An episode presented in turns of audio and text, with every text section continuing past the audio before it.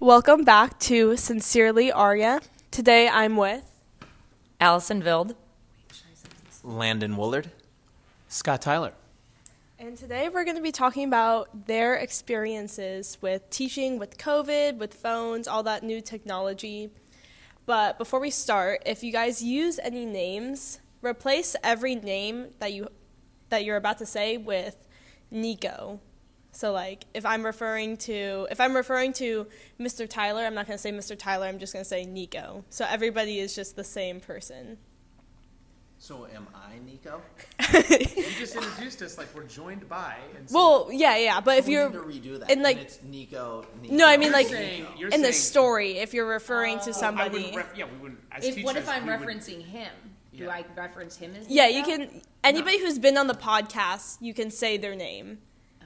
Yeah, we So- would reference students by name anyway. Now, what if there's like three people in this story? It's just Nico, Nico, Nico 1, Nico 2. Wow, Nico three. is interesting. I like this. But It's gonna make The me, only my people- brain work. yeah, the only people that you can um, use their names in it, which you won't because I don't think I don't see any reason why, but is my last guest on my podcast, which was Will Henry. But you Oh, guys yeah, wouldn't. Henry. yeah, I had him in class. Maybe I'll talk about him. That was so funny that I literally like he said hi good you know bye to me in the tunnel and stuff and I I was like William Henry and I just You're gonna have to speak up, I think. it's not even relevant. I just remember the name William Henry. I'm hoping that this is picking up a good amount. I'll just give you guys the mic every time. Here, should we just get, like, give really a close? give a give a Let's see. pause? And you can also use Nico Patel as a name, Oh, but- good. Oh, good. and Simone Humphrey. I'm trying to remember any other n- people I had on the podcast, but all my last episodes with them were deleted from Spotify. So We'll I'm make sure we disparage all of them. yes. Okay. Well, first of all, how has everyone's week been with finals? Um, it's been good, but like crazy, but good. Kind of a little sad. I'm kind of sad this year's over. It's nice that things are winding down. Yeah, I'll second that motion. It's definitely nice that things are winding down. but before they wind down, they got to wind way up. and then they wind down. yeah. So you guys are all looking forward to summer, I'm guessing. Very much so. Yeah. Unanimous yes. Yeah. but the close of the year does get you reflecting back on things that you could do differently next year. And I already have a series of notes of things that I am definitely doing different in my class from the get go on day one next year. Yeah, for sure. Absolutely, I agree with that. Yeah. Now, did you guys all teach before COVID? Yes. Yep. So how was teaching before COVID? I don't know if I'm the best person to start there because my first two years of teaching were the only two years before COVID that I taught. So it was a whirlwind of figuring out what is this job? How does a classroom operate? Where can I expect these students to be at? Um, so my first two years of teaching, the only time I taught pre-COVID, I was figuring out so much else that I don't know if I have a good baseline for for, sure, what for that sure. really means. Yeah. Um, same. My first two years of teaching were just pre-COVID, but um, there's definitely some like distinct differences between pre and I don't know. Are we even post-COVID right now? I guess, kind of. On the cusp. Yeah, yeah. Okay, so yeah, there's some distinct differences pre and post COVID that I, um, I mean, I could like almost make a list. I feel like of things that have changed in teaching and in the classroom um, in general. Uh, do you want me to? Should I just list them? Yeah. Okay. First is phones. Phones is a big one. Um, just technology in the classroom. I mean, everybody having Chromebooks versus not having Chromebooks. Um, but and then also like I think I don't know, but I feel like kids are way more open now. Like they just like they like they like just tell everybody everything. It seems like is that a pre-COVID thing? I feel like that's post-COVID. Like I think I think that that like uh, not having conversations and people to talk to, and then when they, everybody came back, it was just like I don't know. That's See, how I I feel like they'll, they'll they'll share that kind of stuff, but then any deep intellectual thoughts that might belie their honest convictions about life in the world, it takes a long time for them to share Yeah. those. Yeah. Mm-hmm. The only like thing I'm thinking of right now is the story that you told during the state trip of that one student who was really open with you, Oh gosh, yeah. Nico. Yeah, that was uh that that was an interesting story. I get told a lot of things and a lot of stories shared with me that I am don't know why I'm the one that they choose to share these stories with. But but hey, I'm I'm all ears and I'm I'm here to listen and help and uh sometimes even when I feel like I shouldn't be listening to Well, them. okay, so is that a product of them watching hours and hours of TikTok and things and and people sharing all that stuff and doing verbal diarrhea on there. And then or or the fact that they just need a trusted adult. Because I've had kids share stuff throughout my 11 I saw I taught 11 years before COVID. And um, I think COVID accelerated everything. It accelerated digital stuff in the classroom. It accelerated uh,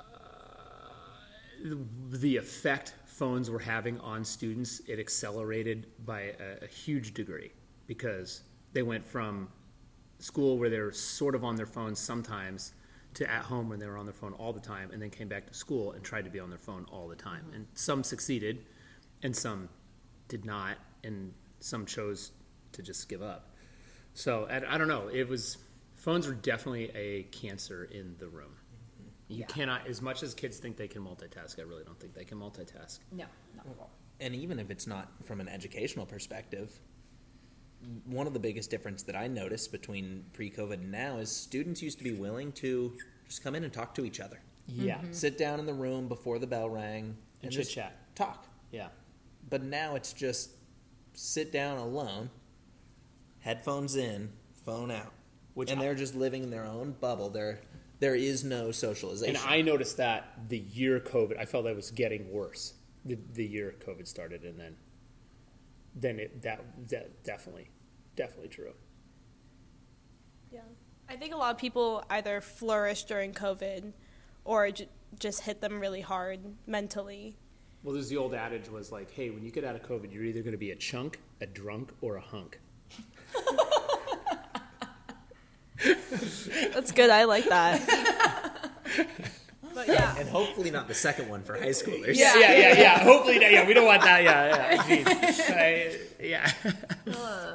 For sure. No, even some of my friends, I'll be hanging out with them, and then they'll all just be on their phones now. I'll like be like, "We should go outside. We should do something," and they'll just be scrolling like, just like scrolling like mindlessly through things, not even watching it. Like just scrolling through TikToks with watching like one second of it, and it's just like Yeah. using it as something to like And- fidget with. And it seems too like so much of what kids are doing now or students are doing now in life revolves around posting it on social media. Like I'm going to go to this place or I'm going to do this thing so I can post about Yeah, it. Yeah, can you be anywhere honestly?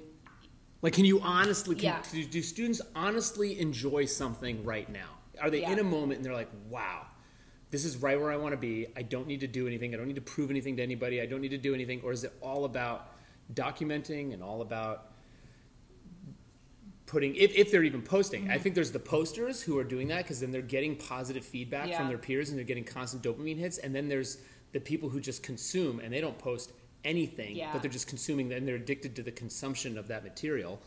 And either way, it's not good. Yeah, it's not I healthy. think the consumers that leads to a lot. I think both sides it leads to a lot of insecurities because then a lot of people just rely on likes to get their mm-hmm. validation, which is really terrible. But I do like that Instagram added the feature where you can remove your like count. Oh, yeah. Yeah. I haven't been on Instagram in a while. I don't know. Yeah, but I think apps like Snapchat and Instagram are really toxic. I think TikTok is toxic too, but I also am guilty of like making TikTok, so I enjoy it for the creative aspect of it. But I definitely indulge in just like watching TikToks a Well, lot as I- well. there is some community involved in some of those platforms. Like I recall watching you guys at State, and we were sitting behind you and rooting, and then you and Nico were making uh, TikToks and being super creative with it. And it was funny, you know, it seemed like just mindless stuff, but it was bringing two people together in a, in a funny fashion and rewatching. And there is a bonding there, but I think that that bonding comes at a, a cost of not being able to be a lot of other places honestly and sincerely. I used to joke around with my class about, I called it the naked pool of truth. Like everyone's hiding behind their device everyone's doing this and it's so i opposite i disagree with you on the fact that students are more open now. I feel like they're more reserved and more closed off because they're afraid of getting they see everyone just get annihilated on social media for holding a certain certain opinions or whatever or even just speaking out and they don't know they're very unsure of what the response is going to be because they haven't had human interaction so they don't trust humanity to treat them with kindness and and kind of yeah and tolerate whatever they think as they try and hash out the world around them. And so they don't strip off their cell phones and jump into the naked pool of truth because it's it's it's cold and it's hard and it's difficult to swim in there. And and you have to you have to put the phone away to swim in there. And no one wants to do that. So they yeah, I guess um, I definitely see that. I guess where I was, too, like, I guess there's kind of like that split where those kids, and then I feel like there's a lot of kids who are watching stuff on TikTok or Instagram or whatever, where it's like people are being very vulnerable and then they think like, oh, they're being vulnerable. And, you know, they see that constant repetition. I guess it depends on, I mean, what they're, um, what they're watching. But, you know, then, the, then they see a bunch of people being vulnerable and then they show up in class and then they're very vulnerable in class, you to know, like, fault. yeah, yeah, yeah, sometimes to a fault, you know, um, and and I've definitely noticed. I mean, even from my first year teaching, when I had to teach like sex ed or you know like all of that stuff, it's like kids now are way more open about it as opposed to like because I think it's just like they hear they hear stuff like that on TikTok and Instagram and all of that that they just think it's okay to just like blurt stuff out in class because You're it's also blurted touching at out. the end of the year where kids Mm-hmm. are very comfortable and you've worked so hard at developing a community of learners in your class Yeah, that if yeah, you yeah. If you get a right chemistry in your class it's like kids will No, totally, share. Yeah, yeah, yeah, yeah.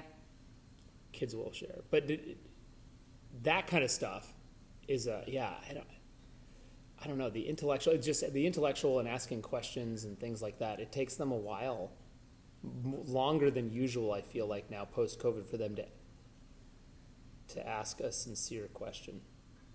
I feel like one of the biggest problems is actually just the time and the place. Because, like you mentioned, at the state meet, we saw the act of a TikTok bringing people together and Right. breeding creativity. And whether you're consuming, you know, whatever these ideas are, maybe it's this ability to be open, or maybe mm-hmm. it's, you know, whatever it is, whatever entertainment is there for you. If you're able to separate that out and recognize, hey, there's a time for this, there's a time where I can consume this, there's a time where I can grow from this, there's a time where this can bring me together with other people, Right. there's a time where I can share these cool things that I'm doing, then it's awesome. Yeah. But when you can't separate out that time and you allow that platform, whether it be Snapchat or TikTok, permeate every element of your life, suddenly you're not living your life. You're living a social media life. right Yeah. And that is what creates that difficulty to get to your ideas and your thoughts and to face that truth. yeah or jump into that with other people Yeah. yeah Yeah. For sure. It's really hard for me to imagine being in school without technology. But I know that was something that happened, obviously, before my time, which wasn't that long ago. Because I was talking to my friend Nico, who, who went to school with you, but he was saying, he, he was saying that, that when she was in school, that there were very few computers even used. Everything was like paper, mm-hmm. pencil, mm-hmm. and phones weren't allowed. And that's the only thing I miss about middle school is the fact that phones weren't allowed in class because I miss socializing with people in class. Like I'll go into English and everybody will be on their phone. And if phones aren't allowed, they're just using it behind their computer. Yeah. Yeah. I I think you're going to see, I would guess that you're going to see a sharper turn towards teachers saying no to the phones and being a little bit stricter. Yeah, no to the phones, no to the earbuds, no to sitting on your computer when you don't need to be on it. Yeah. I think that people are. I- I mean, I think especially this year, like last year, it was impossible to do things without the computers. But this year, I noticed that that drastic turn in the phones becoming a serious issue, and I think teachers at the end of this year are realizing how bad it has been in the classroom. And I think that you know, yeah, like you said. Um, wait, do I have to refer to him as Nico? I forgot. No. No. All right. Like like it Tyler said. Um, you know, yeah, we're gonna see that change in in teachers' attitudes towards phones. I think. Well, I because I I care about my curriculum and the day and and I feel like what I have to teach is important, even though kids may or may not believe that it's important at the time, and that's fine. That's their they're not going to believe that it's important every day. They're kids. They've got much more pressing things on the forefront of their mind that they. That I, I was a kid, you know. I remember that not to like care about stuff, but um, it is so hard to get them to students to really contend with difficult ideas. And contending with difficult ideas is difficult. It's hard. And scrolling is way easier and way more mindless. Mm-hmm. And the easier road always it's easier. So you're going to want to walk down that road. I don't know. right? I mean, it's like two paths diverging of wood. Well, this one is full of funnies, laughs, and whatever on Instagram. And this one's filled with difficult thought and, and, and someone asking hard questions and rigorous work. And you're going to choose the path of least resistance every time. Yeah. And so you have to, I feel like we have to shut down those paths of easy resistance. And you, ha- you can't give kids the option to go easy. Cause I give, I, I way, I give the option way too many times. You know, just, it's, yeah, really got in the way. For sure. And And the, oh, oh, sorry. Go ahead. No, I was ahead. just gonna say. Um, I guess like when I was, your thought made me think of this. That when I think about students being more open versus like having a hard time having real hard conversations or actually like learning things and having to think like when i think about students being more open i guess i just realized like in your last comment um, that it seems like they're more open about things that don't i don't know it sounds bad but like things that don't really matter you know like just like just like nonsense stuff that they just insist on like sharing with the whole class you know or sharing with like a group of people. But it's like not it's not like i don't know. It's not like it's like easy things to share. Yeah. but it's like but it's like so much of it. It's like an explosion of just like whatever is think going on in their brain that's just like blurting out sometimes Right, but what they're Yes. missing out on Yes, is is, is- the the power and vulnerability. Yes. is not necessarily sharing the easy things to share. That's Yeah, a great no, step. totally, But the power of real vulnerability is putting the thought or idea out in the world, seeing how people react to that thought or idea, watching it land, and then it being bounced back to you, Mm-hmm. and then you correct that opinion or that thought Mm-hmm. or that idea based on the conversation that Yeah. you have with that person and you could have a different conversation with every single different person and then your opinion is informed because Mm-hmm. you played that game and then if all you're doing is one way communication you're either spitting out or observing or taking in then the back and forth dialogue disappears the real vulnerability is off the table Yeah. i don't think it No, I don't totally. think it and so I think it is it is a fault that it's like it's oversharing on on nothing essentially, and then not diving into real thought. Yeah, because if you're going to Yeah. learn, you have to be vulnerable. Yeah. You have to you have to admit like I don't know this and this is why I'm asking this question. yeah, And, for sure. and it makes you wonder: Are those ideas that are being shared, are they even coming from that student themselves, or are they Yeah. just spitting back out some idea that was Exactly. poured into their eyes and Right. mind the night before on TikTok? Which I'm okay with that, right? Okay, Poured so into their eyes and it's mind, yeah. So they pour the idea into their eye, and they get it, and they mull it over at night, and then if they bring it to the table and say, you know, Mr. Tyler, I got a question about X, Y, and Z, like, what are your, not that we, I, I don't, man, because some things I don't feel like I need to give my honest thought, right? As a teacher, my job is to to challenge their thought and make sure that they know how to think. So Yeah. I, that's a game that I play, and and I might push back on them whatever their opinions are. But that, I feel like that's important too. That's an interesting point you bring up. Is when students ask you about your opinion on things, and you're right. Sometimes I don't want to give my opinion because I don't want them to just be like, "Oh, well, that's what she thinks," so like that must be right.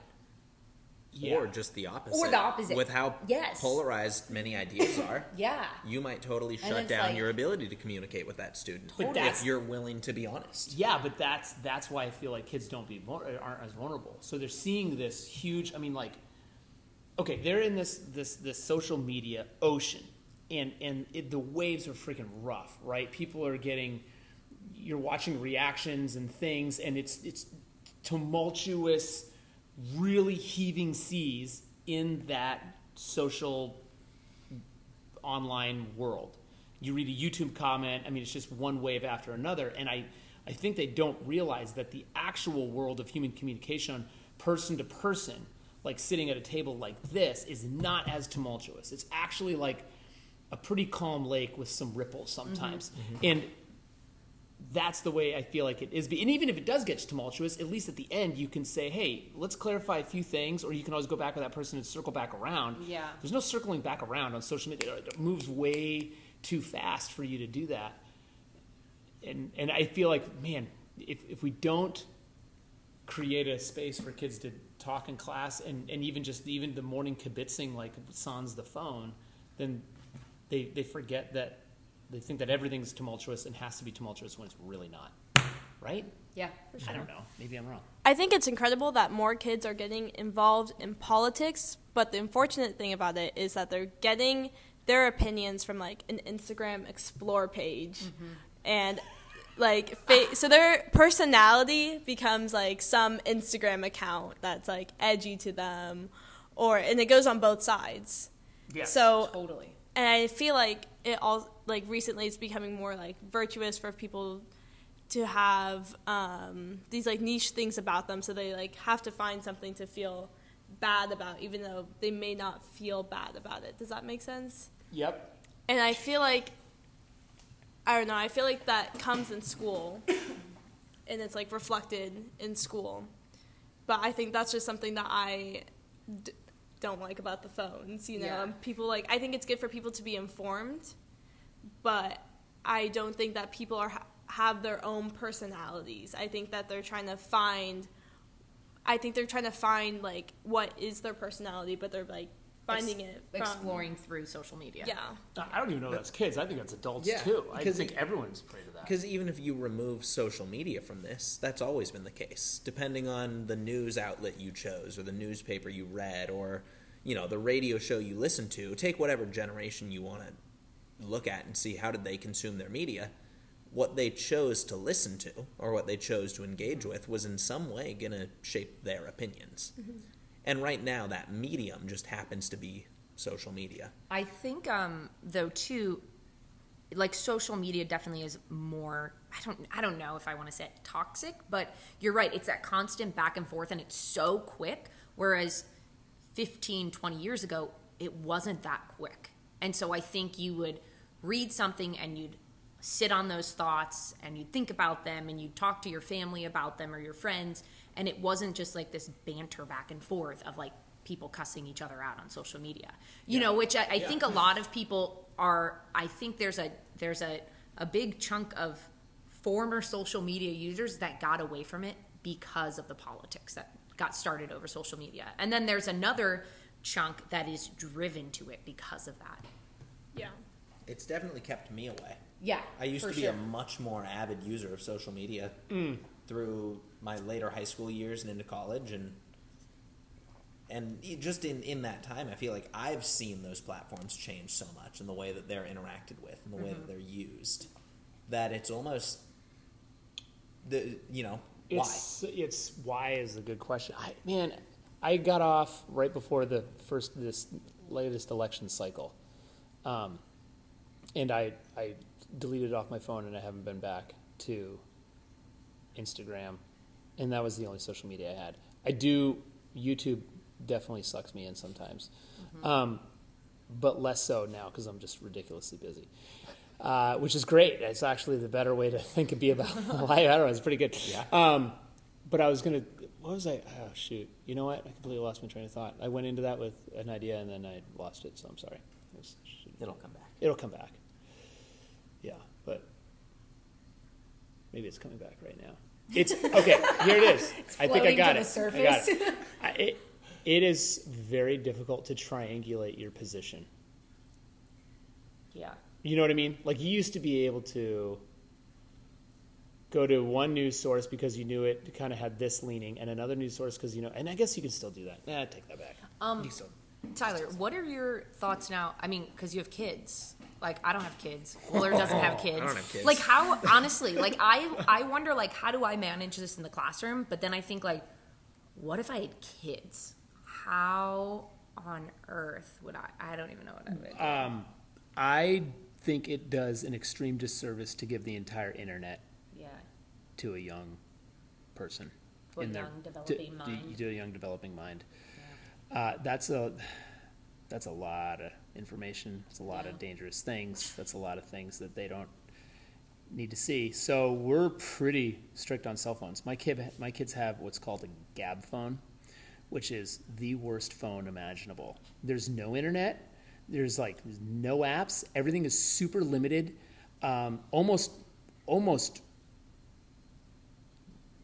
too limited. Like I, I have a hard time getting into music, and I, I loved music as a Yeah. kid, and and they like music, love music, and it's very difficult to get music onto this phone, which is a blessing and a curse, I guess. Um, so they don't have internet. Their phones are, they don't go into their bed. They don't go to bed with their phones, right? They're, they're they stay on the table, um, outside at the family charging place. Um, if we're in the car, I have like a no phone rule in the car just because if I think back on the times with my own personal family growing up and then people that I love, the best times were you know, on drives. Yeah. It's such a great time to connect. It's such a great time to talk. There's something about the road coming at you and then you don't have to make eye contact with somebody that you can have really great conversations. That is something about the car that's sort of magical. So trying to preserve that. So I definitely, if we're in the car, there's like no phones. Um, and no phones at the dinner table. Uh, and you know, if their friends are texting them and it's like nine o'clock at night, it's like you can't even respond. Like you Yeah. don't even get sucked in. Like it's it's there. And even the group text, I feel like is too much sometimes. And my kids are, you're gonna think I'm talking about like a like a like a seven and an eight year old. That's like a fourteen year old kid and a thirteen year old and a twelve year old kid. Like I'm really, and I just don't think it. I've seen the damage it does. I've, I think it, it saps creativity. They did a study one time of like, if you felt the urge to be creative and go build something, and then you went and watched someone build something, your desire to create was satiated at that moment, and then you didn't have to go and build and do something because you watched somebody else do the thing that was mm-hmm. pleasurable to you. And like, gosh, that sucks. Like Yeah. all the stuff that you could go do, all the stuff that you could create, all the stuff that you might write down and think and get creative about that you don't because you're in a warp hole of a black hole of of technology. That is so sad. Um, so I don't want my kids to do that, and I, I really wish like if I think phones are going to go the way of seatbelts.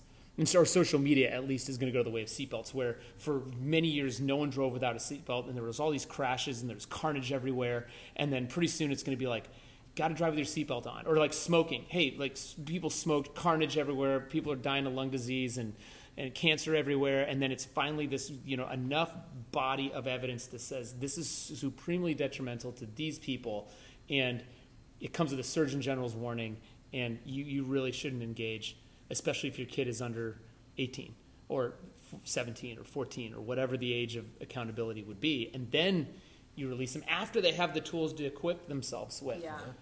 Well, I, I think that idea of having the tools to handle it, I'm I'm fortunate to have grown up when I did because I was on the cusp Yeah. of, you know, my first phone. I had limited texts every month. I had limited minutes that I could call people with. Yeah. It barely had a camera. Yeah. Yeah. And it was just, you know, hey, making plans with a friend to meet up. Yeah. Okay, shoot a shoot them a text. Yeah. And you'd have to wait till 8 p.m. to get free nights and weekends. Yeah. yeah. that was great. call you know call your your mom to get a ride home and as i was kind of growing up right i, I didn't have a smartphone until my senior year of high school um, and even then they were rudimentary you didn't have all of these apps that you could spend hours and hours and hours in. It was just slightly more equipped easier to text on easier to browse the internet on had a better camera for you to kind of capture these moments. But as it's been growing so fast to be able to look back and think about the different ways that even i myself have interacted with it through the years i think has better equipped me to cope with its addictive nature mm-hmm. Yeah, because someone in your DNA is, is, is the healthy version of yourself before all that entered your life, where you're like, no, I know what this feels like to be in a moment with people and connect and all those things. But man, if, if there's kids that don't know what Right. that moment feels like, or those moments are so, so few and far between in their life that they, they can't fight for them in their digital Yeah. warfare to preserve them, oh my gosh, they're missing out like so much. Yeah. I think people above like 20, 23 and above are able to recognize like the toxicity of phones, but I think everybody younger than that is still trying to manage like how much time they can spend on their phone and I don't think they're able to see the problems through it and their addictive behavior. Yeah. So, how do you think this like revolutionary like change would happen? Like like the cigarette, it would be a Surgeon General's warning or the seatbelt push. It would come from like education. It would come from you know the school leaders. You know, with the parent meetings, d- disseminating information about the the dangers of that, all, all kinds of stuff. I don't, I don't know. And it would.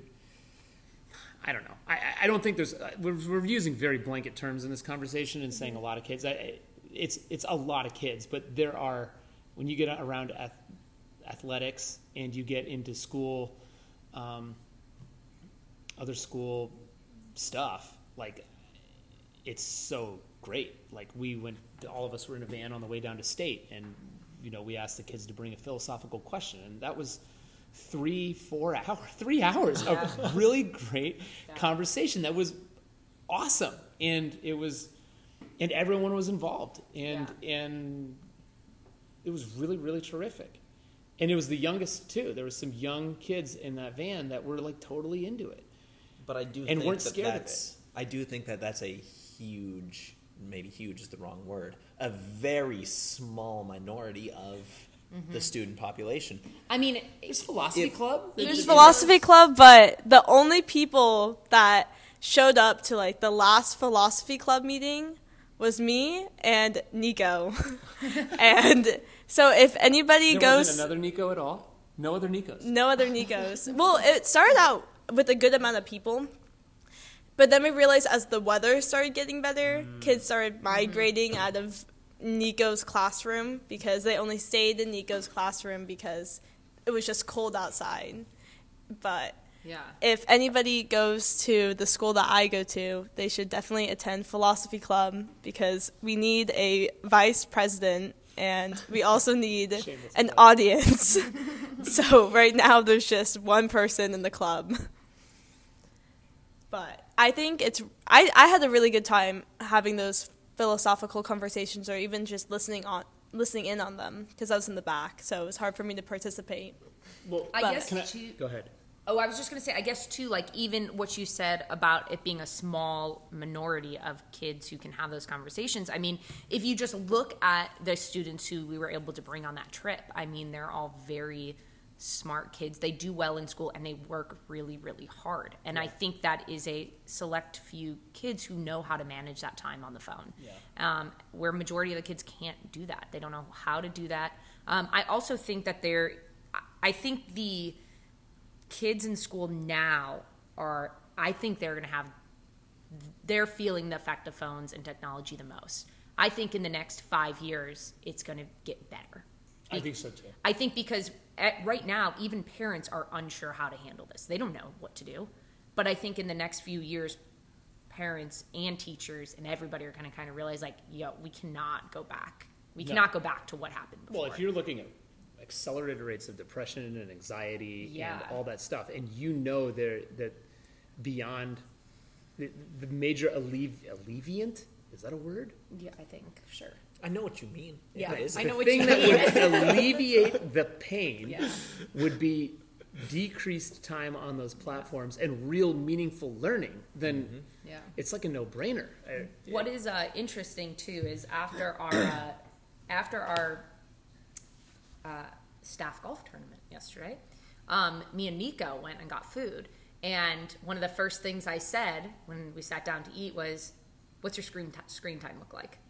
And we compared screen times, and it's funny because people get so embarrassed about screen time.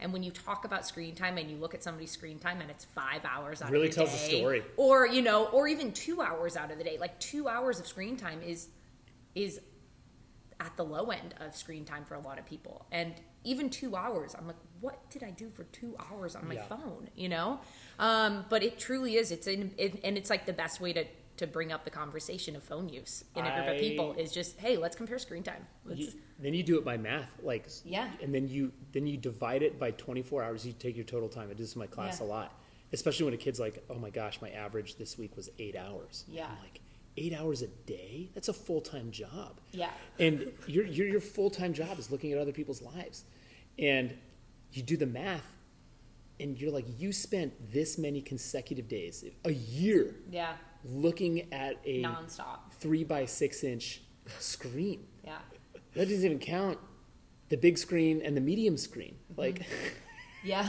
that's just your small screen. yeah. Um, I don't know. Well, let me ask you a question, Aria. What do you see your peers? Because I know, I think there's maybe uh, I've returned to more of like a long form podcast thing. I think podcasts are way cool, and there's so much more patience for long form. People are consuming hours of long conversation in their ears while they're doing things or making the most of you know time by themselves or a walk, or, and and it's really neat.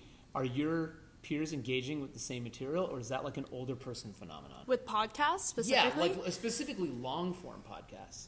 No, not at all. I have very few friends that just like to read books or listen to podcasts. Like the longest thing that they could probably listen to or watch is like a 15 second clip on TikTok, which is really really sad to me. But Like the 30 seconds worth of music. We were joking around driving in the van and listening to Nico's uh, uh, skip through songs, and it was like we listened to 45 seconds of a song, and we were like, oh, you know, we know You're all the old songs. finally songs. getting into the groove with it. yeah, next song. Gone. gone. And then I'm like, hey, can you play this? And it's a song eight minutes long. It must have felt like an eternity. This guitar solo is as long as most songs I listen to. yeah. Man. I, I think it's going to get better.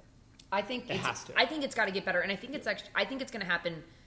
I mean, I cross my fingers, but maybe I'm just hopeful. But I think it's going to happen soon. Like I, I don't think that this class, like the the classroom uh, trauma, I feel like is what it is, is is going to. I, but but maybe here's I'm wrong. I, I hope it's not going to last that long. I hope that you know. The catch 22 is okay, so say I'm a parent, I'm a, I'm a mom, I'm 40 years old, and I also have a heavy diet of Instagram and mm-hmm. social media influencers.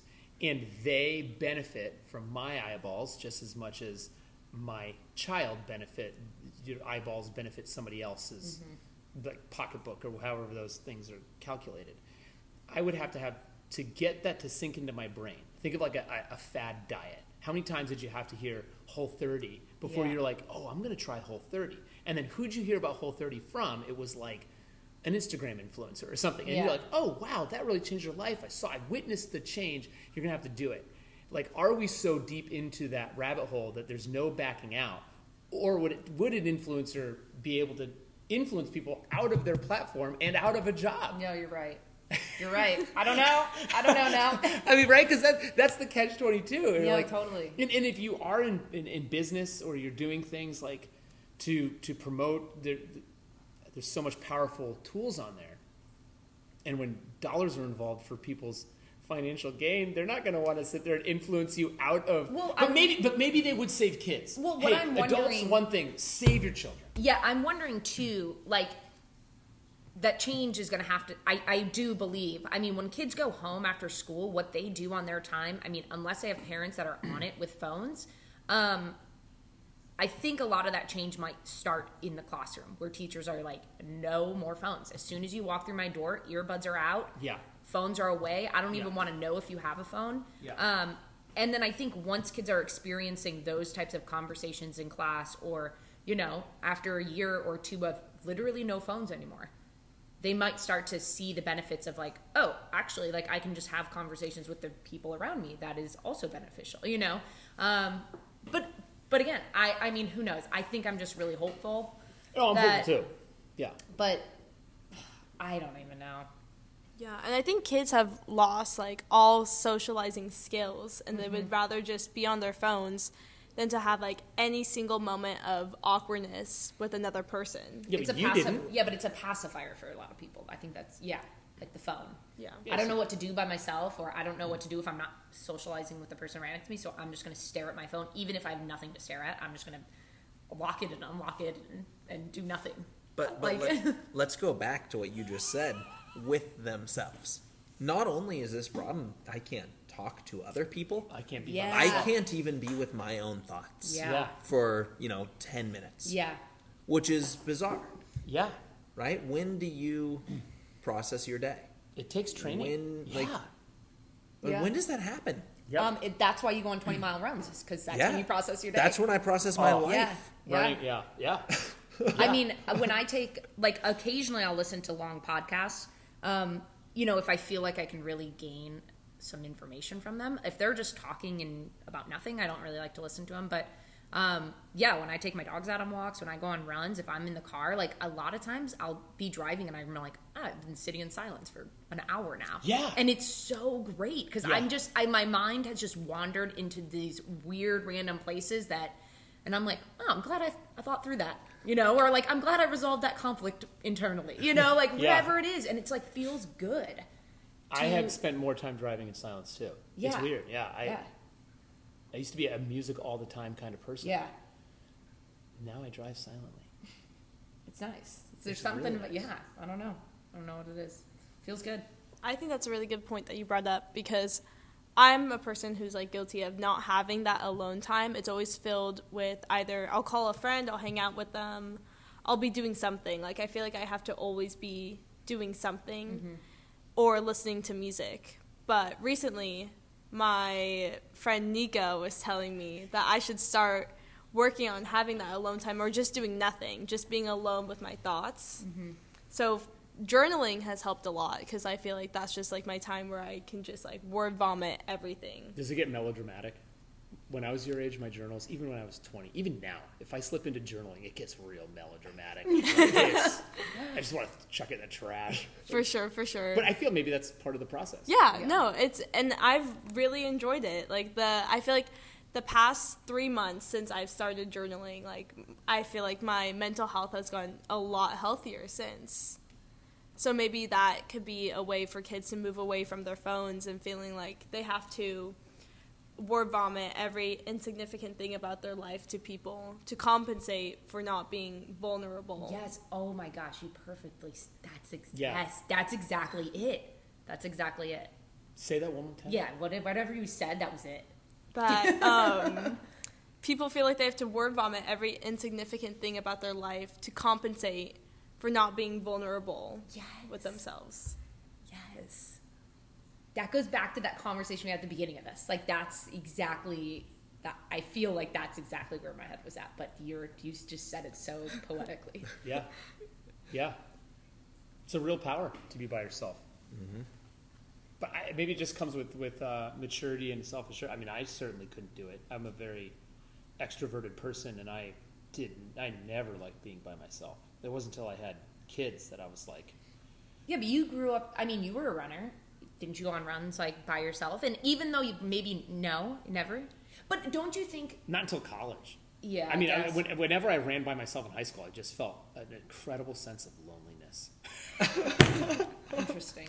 and suffering, sheer you- suffering. do you think, though, loneliness and suffering? because there weren't there wasn't the I technology kept doing it. like do you think the conversations you had with the people you were running with then were i mean you weren't uh, necessarily sitting with yourself but don't you feel like i mean i feel like there's many conversations where i've had when i was running in college or on Oh, long yeah. road trips where i'm like it's more beneficial to be around those people because you can work through those Mm-hmm. internal struggles without really you know you can have a conversation um, landon and i can have a conversation and during this conversation i'm making realizations about myself Yes. internally during that it's the conversation conversation. Yeah. and so um, you know i don't like to be alone either especially when i was younger i mean like i didn't like to be alone but um, I don't. Yeah, maybe you're right. Maturity. I don't know. I don't know where I was going. With I don't know thought. what it is. Why- Why in your older age is it? Maybe you just. It's it's much. Maybe you just need it more. Maybe know. maybe you've experienced it enough to recognize the value in it. Maybe you've had that time where sometimes even if you didn't want it, you were forced into that time and and being able to look back on that, you're like, hey, I actually appreciated that. Yeah. Yeah. When do you spend?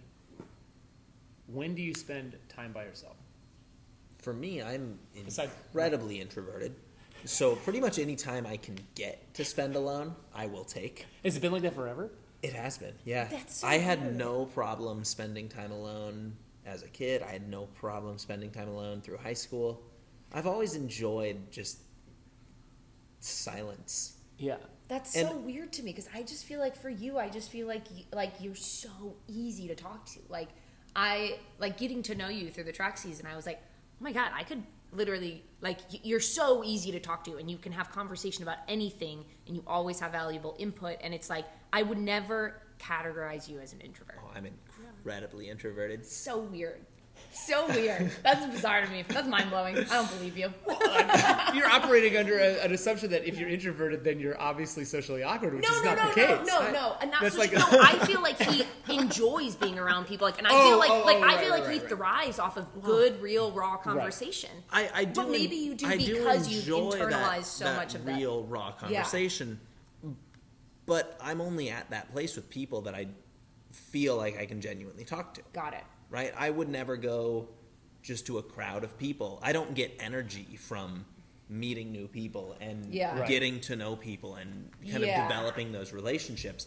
But I have no problem digging into a relationship that's been formed. Got it. I just think that I'm because of my kind of introverted personality, I have no problem spending a lot of time alone. Got it. Just in thought, Yeah. just, When just do- raw thought. When do you do raw thought by yourself? Ooh, yeah, raw thought. That's like a good podcast name. raw thought. Ooh, that is good. Good. Um, uh, I don't know. I guess um, I've been spending a lot of time, a lot of time by myself recently. Like in the last, you know, three months probably. I've been doing a lot of time by myself. Um, but uh, I, I don't really know.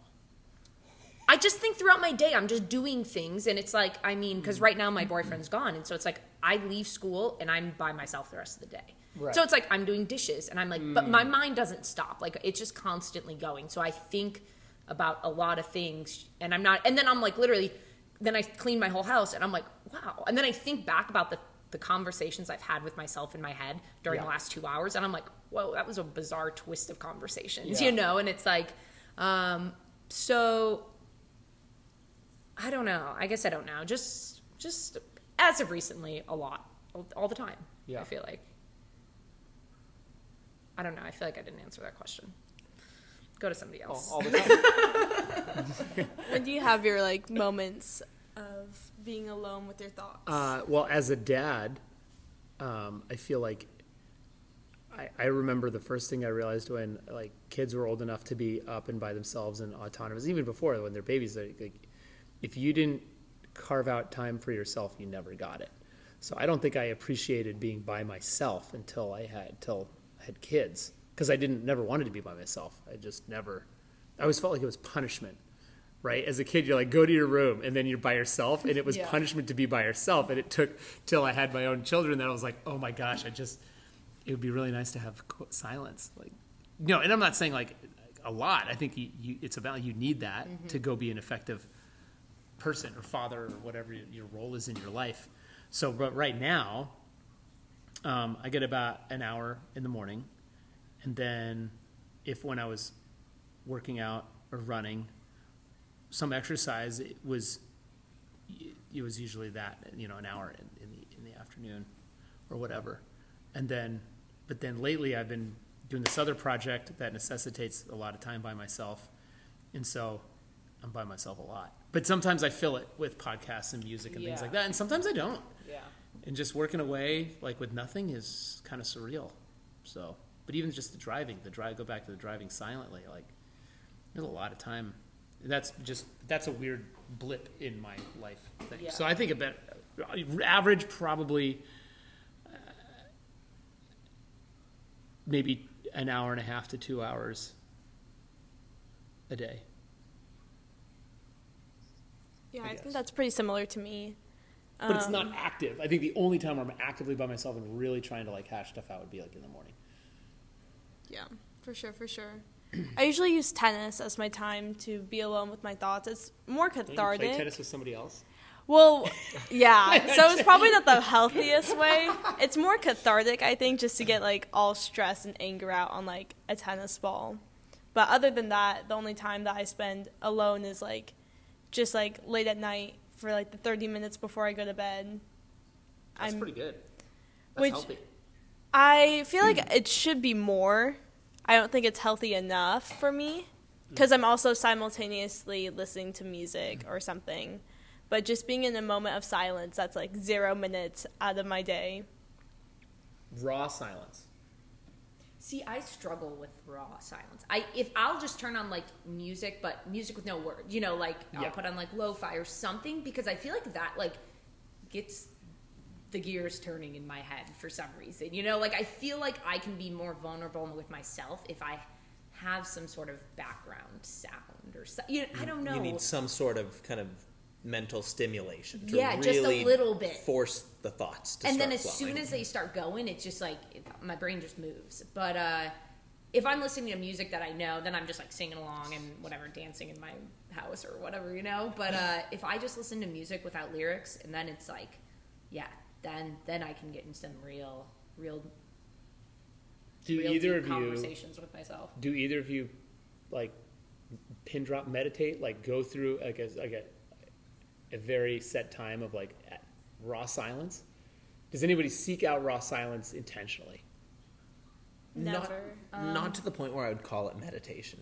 Yeah, but I are you like, hey, this is I my don't raw have silent a time? routine. But yeah, I mean, I I sit every morning. Just one of one of my favorite parts of the day, every single day, is to just sit in silence at my dining room table with coffee and oatmeal. I literally was going to say with oatmeal. I knew and you were going to say that. because you that. know my breakfast, and and you know you just think about the day ahead, and you just kind Yeah. of you know it. you you process, and and for me that's like a forty minute ordeal. My sitting with coffee and oatmeal takes me forty minutes every day.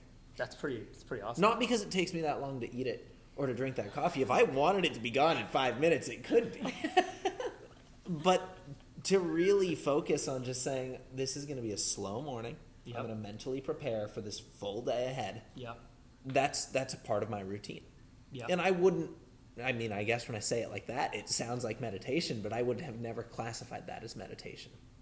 Yeah, but it's time you have intentionally sought out. You're not turning the TV on. You're not catching up on emails. Your phone's somewhere else. It's intentional, raw silence. Yeah. Just you're munching.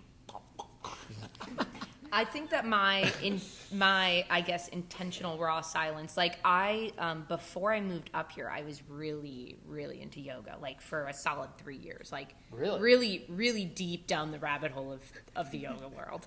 And um, and then when I moved up here, I because I had a yoga studio within hundred meters of my house, so I would walk ev- walk there every day. I'd go to like one or two classes a day. It was amazing.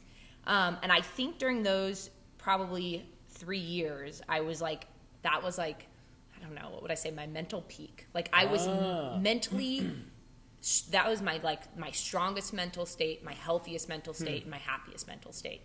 Um, and then when I moved up here, I stopped doing it just because it, there wasn't a place around me, whatever. And then in the last few months, I started doing it again, and now I'm probably doing it, you know, doing it three times a week. But I notice the days that I do it, like once I start, I'm like, you know, I'll do yoga for an hour, but then I'm like, I'll get in shavasana, which is like, you know, the corpse pose, and I don't even. I'll lay there, and I sometimes it's like an hour that goes by, and I don't move, and I'm just like, I don't even know what I'm thinking about. I don't even know. It's just like, but but it takes doing like an hour of yoga for me to even get into that mindset of getting there. And then it's like, you know, I, I'll do yoga to a video, and then the video will get you into shavasana, and then I'm laying there, and then at some point the video stops, but I'm not even aware. Like, Wow. um, but I've started getting back into that recently, and uh, uh, yeah, it's pretty sweet. That is pretty sweet. But it's very time consuming, so I can't do it every day. Yeah. That is. Pretty rad. yeah, but I don't even know that there's thought going on in that time. I don't think you need thought to be productive. I still think it's Yeah, like filling you up. yeah, yeah, yeah. You know. I don't know. I move move about my day in a different way after those. After I do that. Yeah. There's always something subconscious happening. Yeah. Yeah. I, I it's that raw silence is hard. Like that's mm-hmm. it's so much easier to read something or and but then it's not really by yourself. So I, I was for a while I was pretty and I should get back to this because as busier I get I've cut this out and I've lost the skill. You lose do you lose, do you lose your shavas edge? Like did it take you a while to get back into that? or- Um. Yeah, it did. Yeah, I mean, it's a skill you have to cultivate. Yeah. Like, so I was doing this thing for a while. Is uh, 10, 10, 5, 5, 5. Five minutes of silence, five minutes of reflection, five minutes of five minutes of silence, five minutes of gratitude, five minutes of reflection, five minutes of dreaming. And it was like five, and I kind of would set a watch. And I, for there was a probably a year where I did that a couple times a week, and that was my peak. Like, I was just like firing, making connections. I mm-hmm. would, it, I would write, and then I would pause at the end and then write everything down. And out of that came some, like, a more willingness to be kind of gutsy, to take some more risks in terms of just other things going on in my life. And, um, but it took a skill. Like, it was mm-hmm. the, the first time I did that, 20 minutes felt like a haul. And then you get better, and then I could slip into like real meaningful silence a lot quicker mm-hmm. than if I was out of it and don't do it anymore. Now it, it would take me 10 minutes to get to a place of like real, really good like thoughts, really good gratitude after I clear out all the stuff. Mm-hmm. Like, it take forever to get there. But it is But it's almost you like you're like backlogged. Maybe that why that's why it takes I think so it- long. well, you're we like do get you're, backlogged, you're so there's a bunch backlogged, of, and so it's like yeah. you have to process all this immediate stuff, and then once Well, you that's start why it doing takes you it, an yeah. hour to get through yoga. So while you're doing all the poses, you're just clearing all the crap. Yeah, yeah, And then by the time you're done, all the crap's cleared. yeah. I don't know. It's wild. That is wild. I need to take up yoga now. I know. I tried doing it a couple summers ago. Actually, I was forced to do it for the tennis program I was in. Forced to do we it. We had to do yoga twice a week, and it was one of the things I dreaded the most throughout my day, just because I hated being alone with my thoughts or like having like nothing in my head. But now I feel like I'm starting to appreciate that. Yeah, it was interesting because when I started it, I felt like I couldn't figure out like what the draw to it was, and I was like, "Is it a physical thing? Is it like a mental thing? It's just like weird stretching. I don't get it," and I hated it for a while. Um, and then I had, you know, it took a few good instructors for me to like, you know, that that would lead a class in a really good way, and then I was like, "Oh, this is what it's about." And it really, I mean, like I felt my strongest physically too when I was doing yoga. Um, and it's just like I don't know what it is. It's like full body. I just love it. So yeah, we should take it up.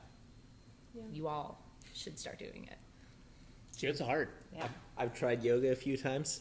I don't like that it forces me to recognize how unflexible I am. Yeah, that's how you should do it. And I, I spend a lot of time looking at the instructor, wondering to myself, how are they doing that? Yeah. While I'm struggling to touch my toes. Yeah. It's something that you can build up to though, because oh, I totally. wasn't able to touch my toes like last year, and now I can touch the floor, which I didn't think would was something that would ever be possible for me. It's important Yeah. to see that growth. Yeah, but this summer I'll start up yoga, delete social media, I think this podcast, you know, has allowed me to like reinvent my life, at least for summer. I like it. Yeah. Things are good. Well, and I think even for this podcast, it's good for you. I mean, you're already setting aside intentional time to talk to people who you want to have conversation with. Yeah. You know, You're which I think good- is you're very good conversation. Thank you. yeah, which I think is like so important to you as a person. You know, it's only going to help you grow. And so, um, you know, we could talk about social media and those bad effects and phones and technology and blah blah blah, but it's like you're already on that path of like the step in the right direction because like you're you're doing this yourself and getting other people to do it with you, which is like really cool. Thank you. Yeah. I love it. It's good.